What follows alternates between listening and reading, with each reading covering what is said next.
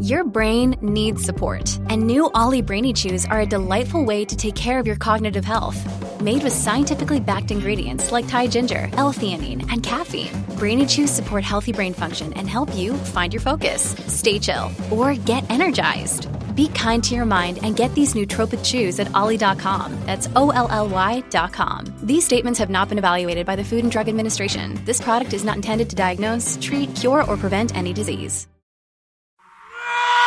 Conspiracy Unlimited with Richard Syrett. On this episode, William Shakespeare Exposed, my guest provides solid evidence that William Shakespeare was no playwright. He knew ancient Greek, he knew Latin, he knew French, Italian. He was extremely well educated, and these were certainly not taught at the local grammar school where the Stratford man grew up. This podcast is brought to you by BrightBiz. If you own a business or you've dreamed of starting one, there's a helpful free guide with 36 business power tools proven to boost sales, increase income, simplify your life, and give you better results with less effort.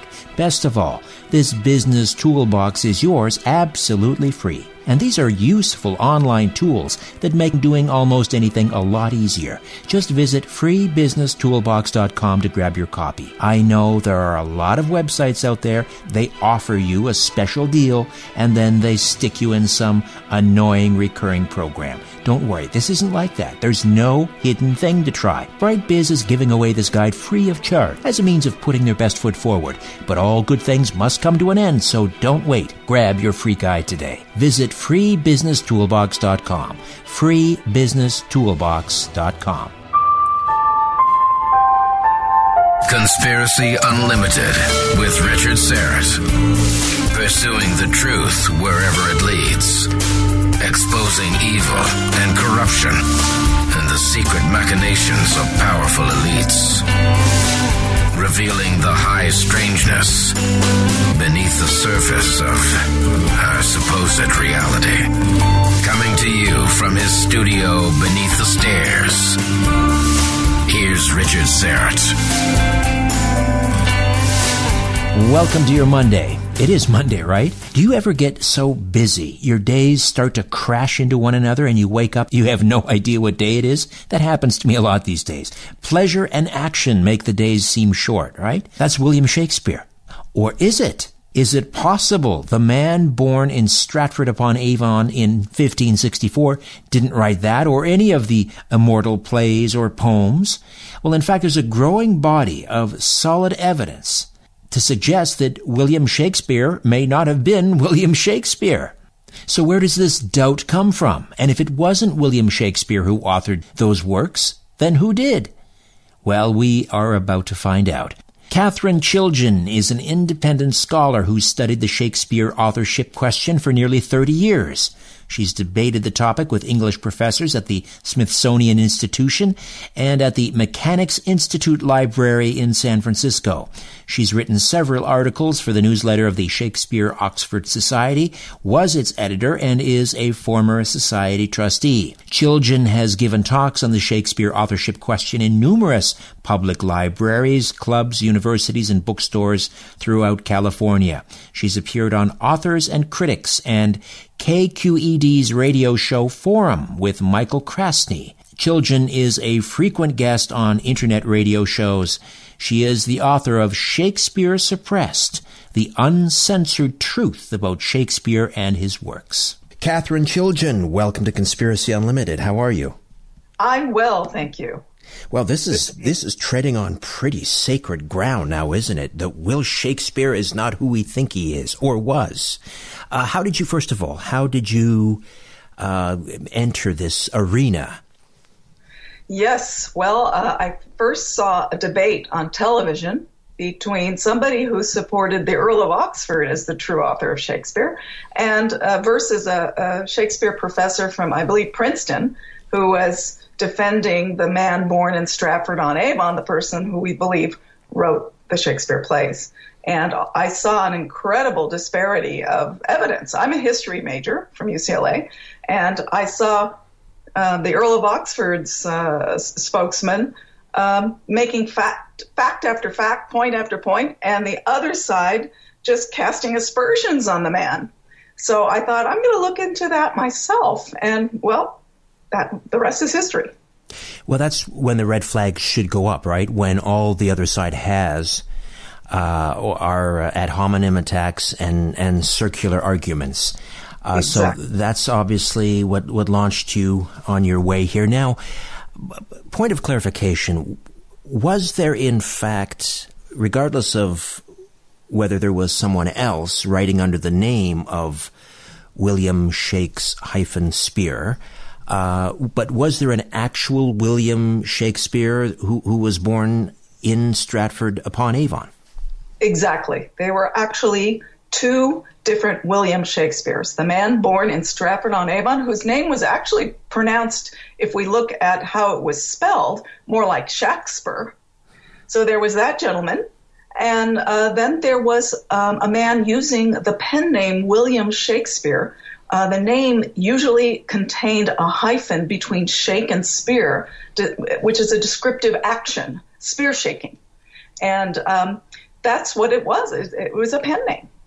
And he was somebody with a totally different background. So let's wade into the the weeds here. Um, so there was a William Shakespeare, or how did you pronounce it? Shakespeare. Shakespeare. That's that, if you look at how the name was spelled in documents, it usually is pronounced that way. Right. Doesn't exactly roll off the tongue like William no. Shakespeare, does it? Uh, no. So the he was born. There was a William Shakespeare born in Stratford upon Avon. The the person that was using the pen name, then how would he have stumbled upon that name? Why would he have settled upon that name of all names? I think he developed that name uh, very early in his career, and it really is descriptive of jousting because the jousting instrument was called a long spear. So he was a spear shaker, and he, um, the Earl of Oxford, won a couple uh, jousting tournaments.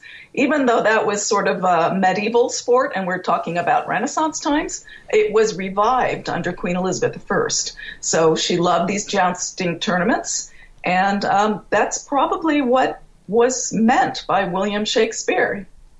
So when one argues that there there is no lifetime evidence or con- or contemporaneous evidence that William Shakes hyphen Spear was born in Stratford upon Avon. What do we mean by that? Because there is evidence that the the other William Shakespeare was born in Stratford upon Avon. So what do we mean? There's no evidence that the other one was born there.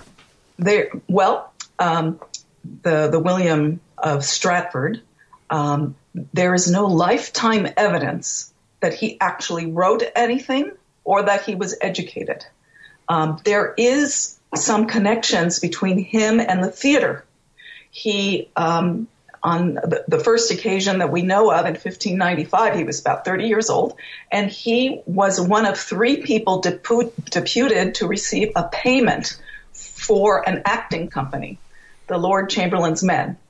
And um, thereafter, he uh, was listed as a theater shareholder of the um, Globe Theater 1599. And also in 1603, he was named as a member of an acting company. So he was definitely involved in the theater, but there's no, that doesn't necessarily mean that he was also a writer.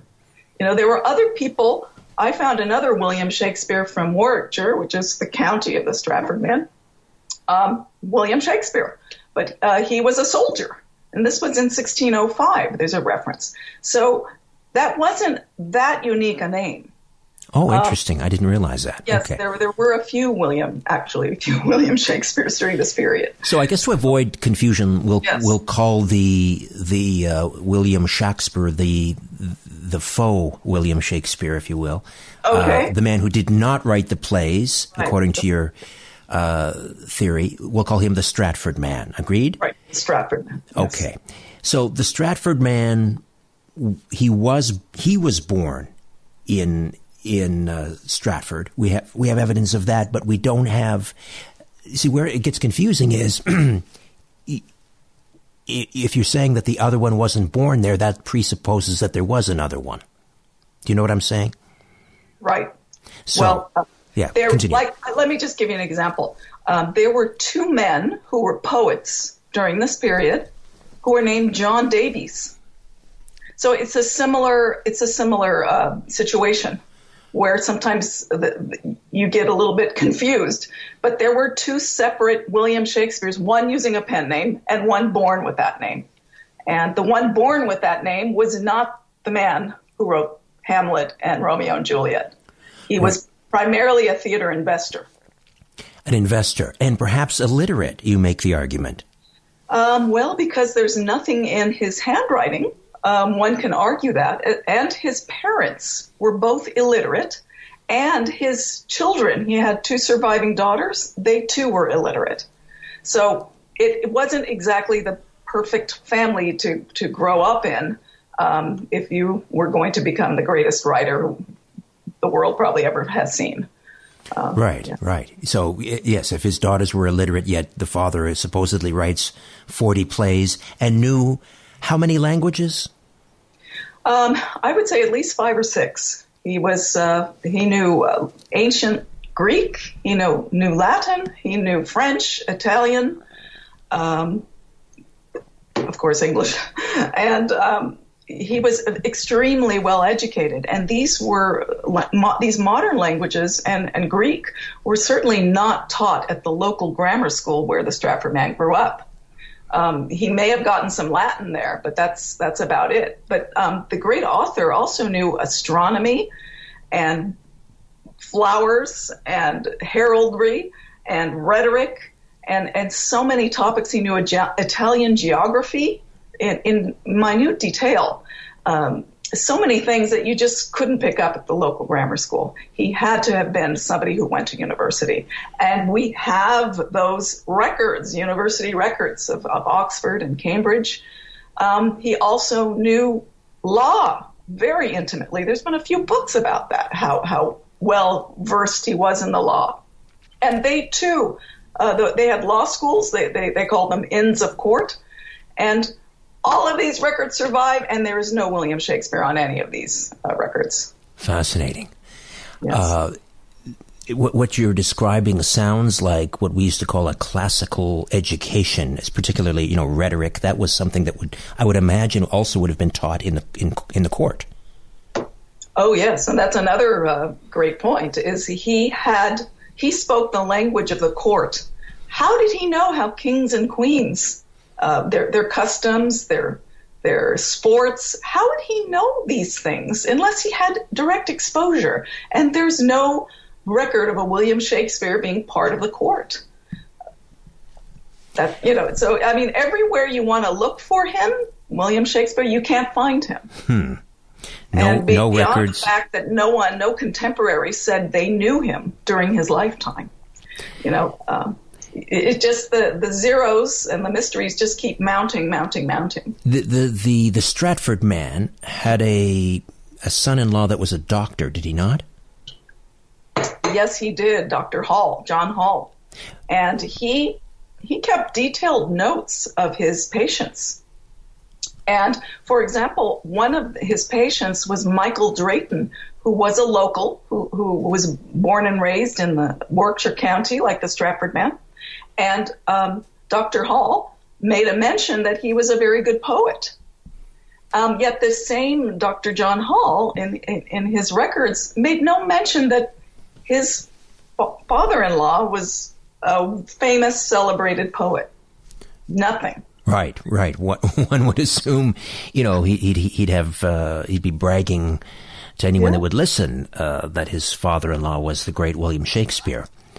Town itself never even acknowledged that they had somebody great living there. Um, they didn't even uh, uh, recognize him for a hundred years. Um, and that's that's where we get to another great mystery: is when the Stratford man died in 1616. Nobody said a word. The town didn't say a word, and nobody in the literary world said a word. It was complete silence, which was totally irregular for these times. Um, you could you could list many different poets of the time, within a year of their death, there would be some sort of verses written in, in commemoration, uh, or somebody might note it in a letter that's, uh, you know, Edmund Spenser died. Right, Um, right. Something like that, but nothing, nothing about Shakespeare. Did the Stratford man himself? Do we have any writing samples? I, I think you said we only have some signatures, but we don't. Do we have any writing samples from him? Any journal No. entries? No, no, nothing. Zero. It's empty. Like it, it- he did have a will and he signed his will. And all we have are six signatures. Three are on that will. And then the other three are on legal documents, which have nothing to do with, you know, plays or drama. Right. Although someone who Yeah. would who would argue that he was in fact the Stratford man was William Shakespeare, they were one and the same. Would argue, yes, we have plenty of of uh, writing samples. We have forty plays. How about the signatures? Do we have a signature of the of the the man that was using the pen name William Shakespeare, so that we could compare? Um, well, I mean, like I said, these are two different men. These Right. are two separate men. Um, the Stratford man, um, who signed his will, and then the Earl of Oxford, who I believe was the man using the pen name. Yes, he, he left behind uh, al- almost 80 letters, handwritten letters, and with the signatures. And did he, and did he There is no um, uh, Shakespeare play manuscript or poem manuscript or sonnet manuscript that has survived where we can compare handwritings.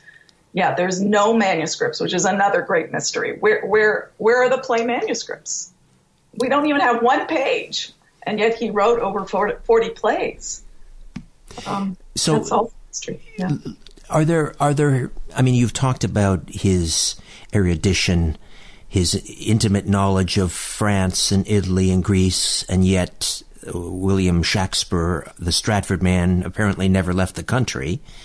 Uh, is it is it possible that he was just very well read? Well, they didn't have public libraries back then.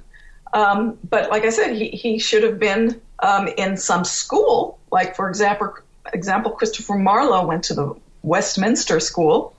Um, he did, you know, uh, you know. So we have evidence of education of the, uh, you know, the more well-known writers of the period, but um, there, it's blank. Um, it's possible that he had a patron, but why don't we have any known patron? um, any any correspondence. There's nothing, and you have to keep in mind. All right, it was 400 years ago, but there's thousands of letters, personal letters that have survived. Um, many, many journals. They call them commonplace books, where people would write little notes, so they would write down their favorite sayings. Um, they would, you know, all sorts of journals have survived, nothing, nothing. Um, for the great Shakespeare. Fascinating. What about the statue of uh, the bard in uh, Stratford? There's um, a little bit of a conspiracy there, perhaps. Um, in the the effigy on the wall monument, yes, that's a great point.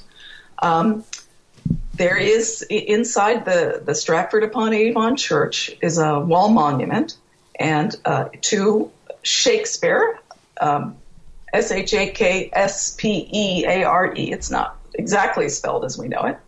And there's a man there, and he's holding a pen and paper. It's an effigy of a man, and that's supposed to represent the great author. But there's a problem there. Uh, in 1634, a gentleman went in there, and he was writing a book of, of funerary monuments in the various churches. And he made a drawing of it. And the drawing in 1634, which was within 20 years of when it was erected, um, is something that's completely different to what's there today. It's a man with um, a long beard uh, holding a sack of some sort. Uh, he's not holding a pen and paper. and um, someone wrote a wonderful article um, about it, claiming that the, actually that man was the Stratford man's father, who was a, a dealer in wool Ah, and that sack would be a wool sack, and that the, that obviously the monument changed.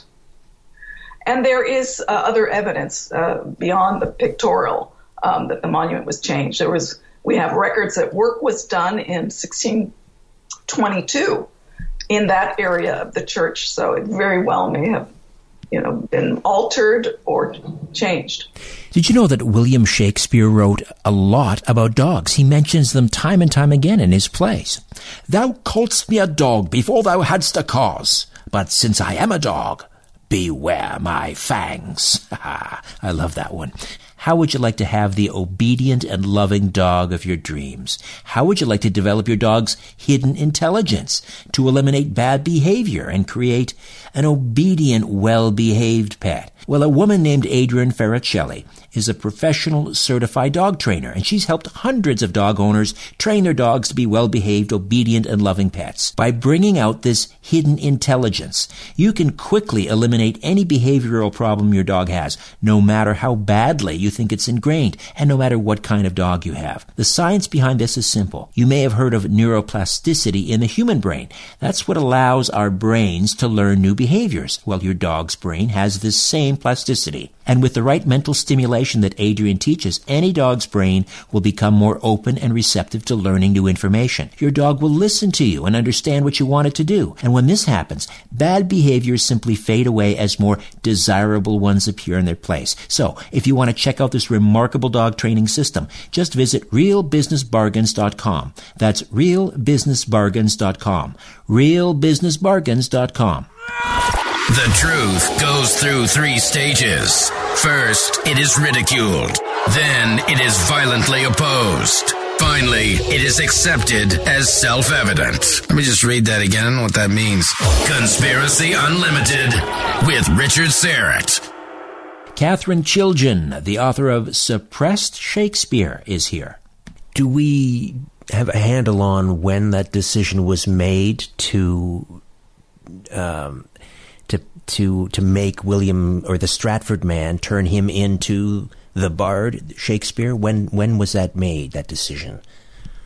That's a very um, interesting point, and I can't tell you for sure. But it appears that after the great author had died, and after the Stratford man had died, was when they decided they were going to merge these two different identities into one. And um, it, it began in 1623. Keep in mind that nobody connected the great author Shakespeare with the Stratford man until after 1623. And it was that year that a large book of Shakespeare plays were published. It's called, we call it today, the first folio. Folio is large, a large page size. And there were 36 Shakespeare plays in there. And in the opening pages, the prefatory pages, um, there's various poems by p- various authors in tribute to Shakespeare. And one of the authors of these poems is, was Ben Jonson, a prominent playwright. Right. And he, reg- he referred to Shakespeare as Sweet Swan of Avon. And then on another page, a couple pages later, by a different writer, refers to Shakespeare's Stratford Monument. Now, keep in mind there are many place names with the word Avon in it and many place names with the name Stratford in it. Um, the entire pref- preface gives no biographical details, just Stratford and Avon. And so people would naturally put those two together and say, okay, he came from Stratford on Avon. And if you go to Stratford on Avon, you're going to see a wall monument to a Shakespeare. So I believe that, that it was fixed that way, to without saying so directly, but to infer it, to imply it. So, do you think that, for example, Ben Jonson was in on this ruse to to identify the man, the Stratford man, as the William Shakespeare? I believe he was. Yes, he, I think he knew what was going on. Um, keep in mind, you know, you have to say, well, why would he do it? Well, there were very powerful people, I believe, who were behind this. And you can go no further than looking in the opening pages of that first folio book. The book was dedicated to the Earl of Pembroke and his brother, the Earl of Montgomery. And they were the ones pretty much who funded from what I can gather, this was a very expensive production. Um, and that's who the book was dedicated to. And um, the first sign that there's some problems with these opening pages is that this dedication letter to these two earls, brother earls, um, is signed by two actors, Hemmings and Condell. But for over 200 years, Shakespeare scholars believe that actually Ben Jonson wrote this letter. Hmm. So that's your that's your first sign of a fraud. Um, there's another side of the fraud in that same letter. Um, these supposedly these actors Hemmings and Condell say, say that Shakespeare was their servant. There's no evidence of that. That's totally made up. He was in no way connected to the Earl of Pembroke or the Earl of Montgomery. So you're starting to see these falsities. Another falsity is right on the title page that says published according to the true original copies, um, these 36 plays. Well, that again is a falsity. How um, so? How so? Well, uh, several of the plays were actually reprints of very corrupt versions of the plays that were printed previously. So there's no way they could have come from the original copies. And so, there's there's all sorts of mistakes in the in the folio, printing mistakes. And, okay, so how do these mistakes or these deliberate, uh, mm, deliberate, uh, I'm not sure what how to describe them, um, but how do they point to a second William Shakespeare? How do they how are they how do they serve as evidence or proof that that uh, it wasn't the Stratford well, man who wrote these plays? The, the, the point that I'm making about this book is it was this book that was the source of what I believe was the fraud. Ah, okay. And um, as I mentioned, Ben Jonson wrote letters that were signed, that were actually had another signature, which is that's a first sign of fakeness. They were not the original copies.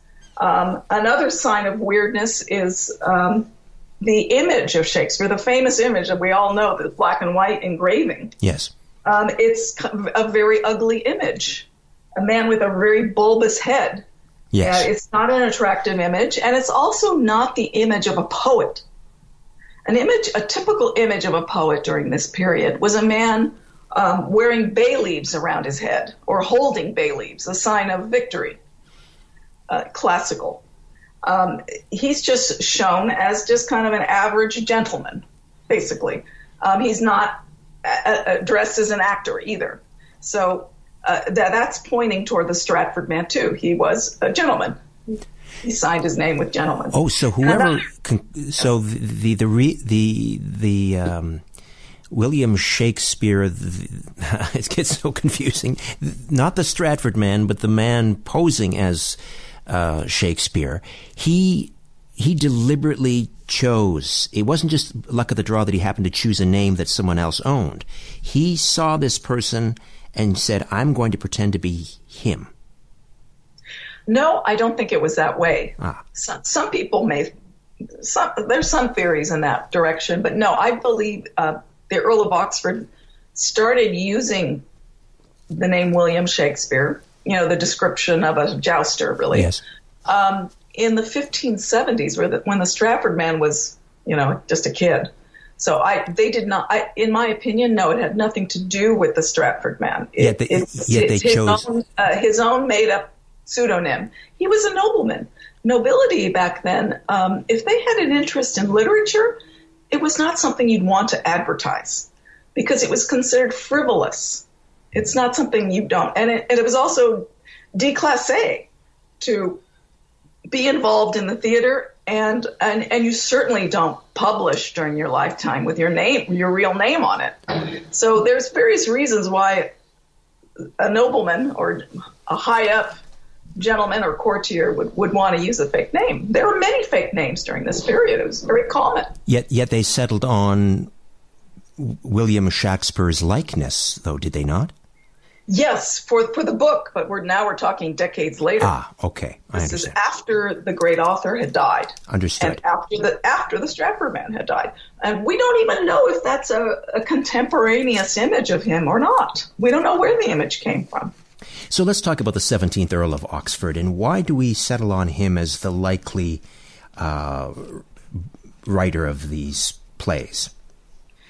Well, because he had every requirement uh, for for the person to, to, for the author. If you if you made a list of all those topics that Shakespeare was expert in, uh, it's accountable with documentary evidence with the Earl of Oxford. He went to um, Cambridge when he was eight years old, and then he went to Oxford, and he got his MA um, when he was uh, 16 years old.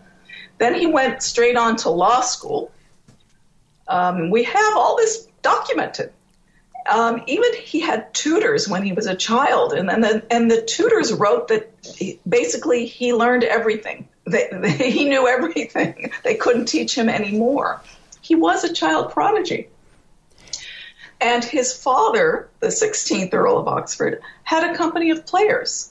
So very likely he was raised in that theatrical environment. Um, after he he left law school and he got married, then he, when he was 25, he took a grand tour of Europe. You know, like they did, right. and they still do today. You know, to finish for finishing, and he spent a year and a half abroad, and the most amount of time he spent was in Italy. And you know, there's many Shakespeare plays that take place in Italy. He was Sure. greatly inspired by Italy. So Sure. all this is documented. And also Hamlet, for example. Hamlet is really the story of the life of the Earl of Oxford, very much so. Um, I mean, like he had an example where he killed somebody. The Earl of Oxford did too. Um, he, he patronized an acting company. Hamlet did. Well, so did the Earl of Oxford. He patronized two acting companies. Fascinating. Uh, he was a traveler like Hamlet. He was a university student like Hamlet. He was a nobleman like and, you know, a courtier like Hamlet. Um, and he loved the the, the king's minister, um, Hamlet and Oph- uh, Ophelia. The uh, the the most powerful man in England was William Cecil during this period. He was the Lord Treasurer of England. Uh, beyond next to the Queen Elizabeth, he was the next in charge. uh-huh. And the Earl of Oxford married married his daughter, Anne Cecil. So, I mean, his connection to how power mongers, you know, work, the inner trappings of government, he, he had direct exposure. He, he was raised, actually, um, in the, uh, William Cecil's house. So, I mean, everywhere you want to find um, accountability for knowledge or insights, the Earl of Oxford has it. Only one thing can, that uh, confuses me.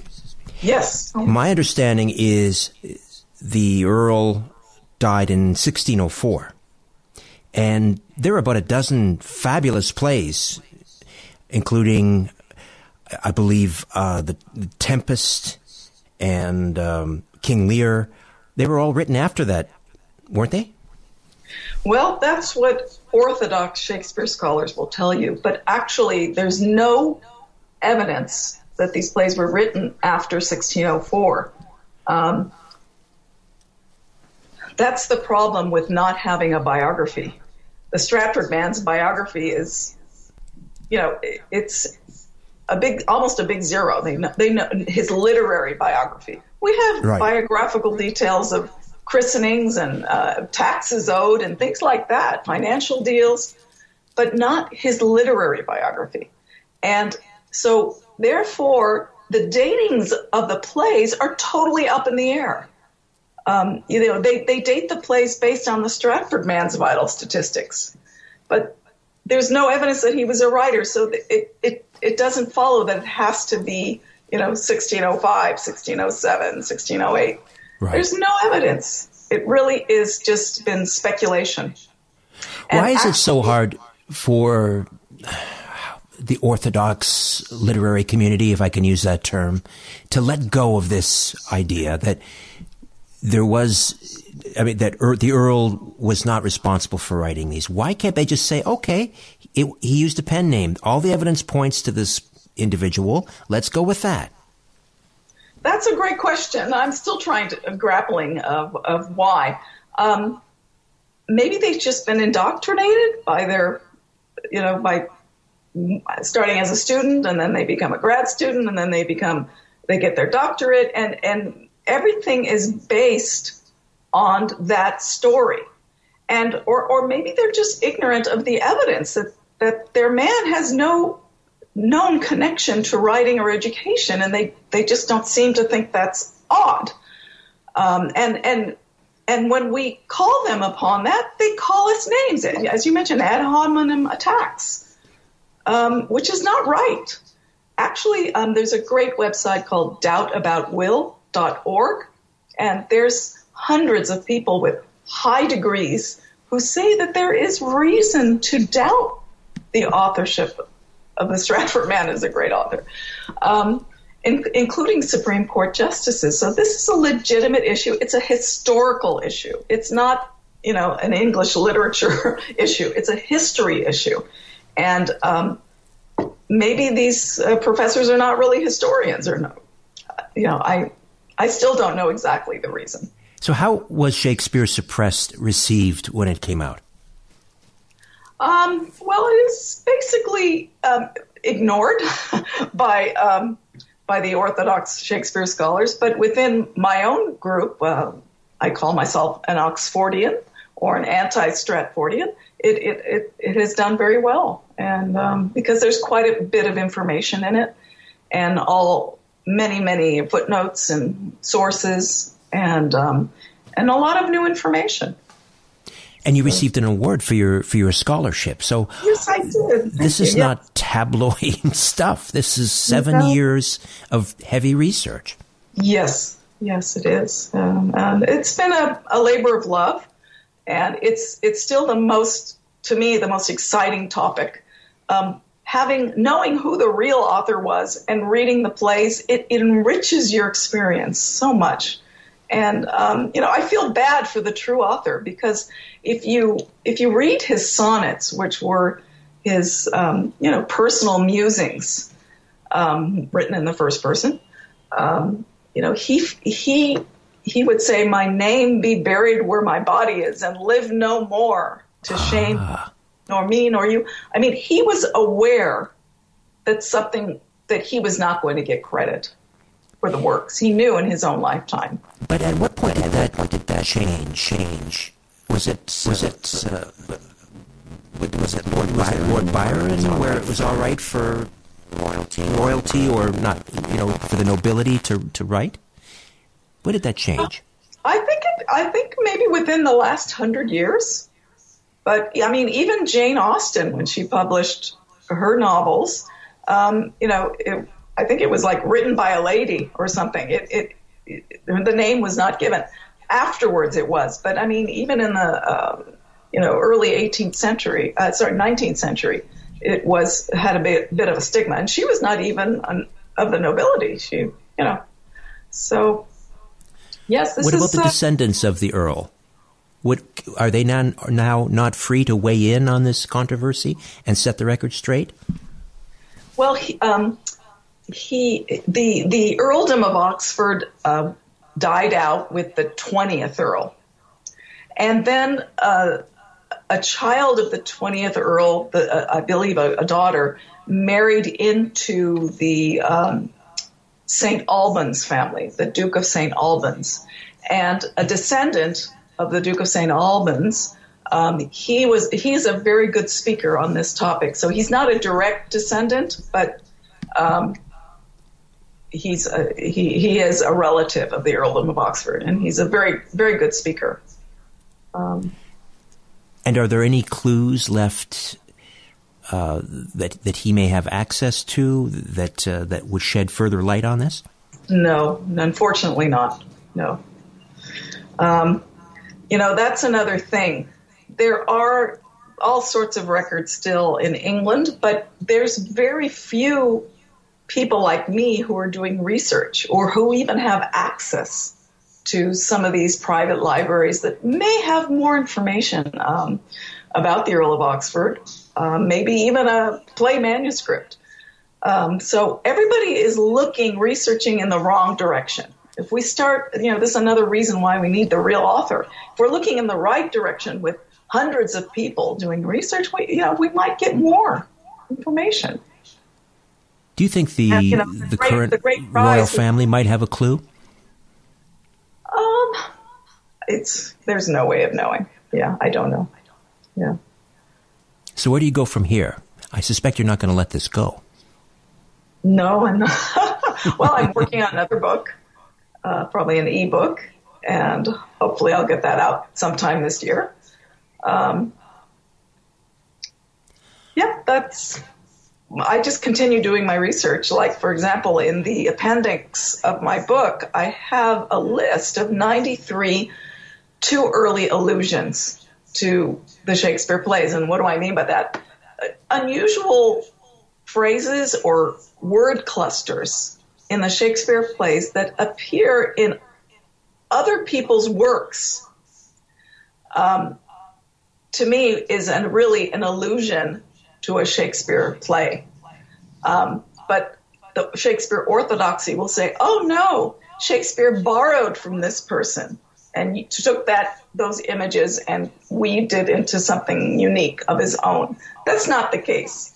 Um, at the time, I had 93 of these too early allusions. I now have over 700. Oh my! From from dozens and dozens of different writers. So the the works were really pretty well known. Um, before again well just just flesh that out a little bit how do these illusions you call them too soon illusions explain how again that points to this hoax well, uh, what what the Shakespeare professor will tell you is that you know Shakespeare really wasn't that educated, and and also he was a bit of a plagiarist. He was borrowing from other writers. That's not the case. It was the reverse. Many many other authors were borrowing from him. He was the leader. He was the the head that they all admired, and that that's my point about the too early allusions. Yes. And, in other words, they were borrowing from Sh- Shakespeare before he was well known, supposedly. Yes, yes. and and when the Stratford man sometimes wa- was two years old or three years old, so you know. That's oh, I how, see. Aha. That's how far back these allusions go. Yes. Fascinating. So, so yeah, how do people get a um, a hold of Shakespeare Suppressed: The Uncensored Truth About Shakespeare and His Works? it is on Amazon. And um, also, I have a website, shakespearesuppressed.com, and you can buy through the website as well. Um, but I really encourage people to try and order it. Uh, it's in the second edition, 2016. You can. Uh, it's with Baker and Taylor, a, a worldwide distributor. You can request it from your local library. Katherine, thank you so much. I've enjoyed uh, this conversation and meeting you, yeah. and I've learned a lot. Thank you so much, Richard. Ah, parting is such sweet sorrow that I'll say good night until tonight becomes tomorrow. Uh, but before I dim the lights in my little studio, I'm going to fill you in on what's in store on episode 66 of Conspiracy Unlimited. But first, Life Extension's Mega Green Tea Extract. I've been extolling its virtues for some time now, but seriously, it provides powerful antioxidant effects throughout the body. Green tea contains health promoting polyphenols, including a powerful antioxidant, which has been the subject of extensive scientific research. Why don't you pour on these multiple health benefits for yourself? Green tea promotes cell membrane integrity. It boosts liver detoxification, enhances immune function, and helps maintain healthy blood cholesterol, LDL, and triglyceride levels, and so forth. Life Extension's Mega Green Tea Extract is also decaffeinated, and yet it contains more polyphenols in one capsule than seven cups of green tea. Heck, the Chinese have been using green tea for therapeutic purposes since 2000 BC and more recently, volumes of published scientific findings attest to its multiple health benefits. One capsule a day of Mega Green Tea Extract is all you need. Why don't you give your body what it needs? Order right now from Life Extension and save 25%. Just go to smartclickidea.com. That's smartclickidea.com. Smartclickidea.com. All right, coming up next time on Conspiracy Unlimited, author researcher Mary Joyce checks in from the Blue Ridge Mountains in North Carolina, and she'll tell us why she knows the Cherokee Little People were real. Until next time, I'm Richard Syrett. So long for now. A new Conspiracy Unlimited with Richard Syrett drops every Monday, Wednesday, and Friday at conspiracyunlimitedpodcast.com. Blow your mind. That is all for now. Oh, and remember to share and give a five star review because we have huge egos and need love. We're like cats. We need, we need constant petting.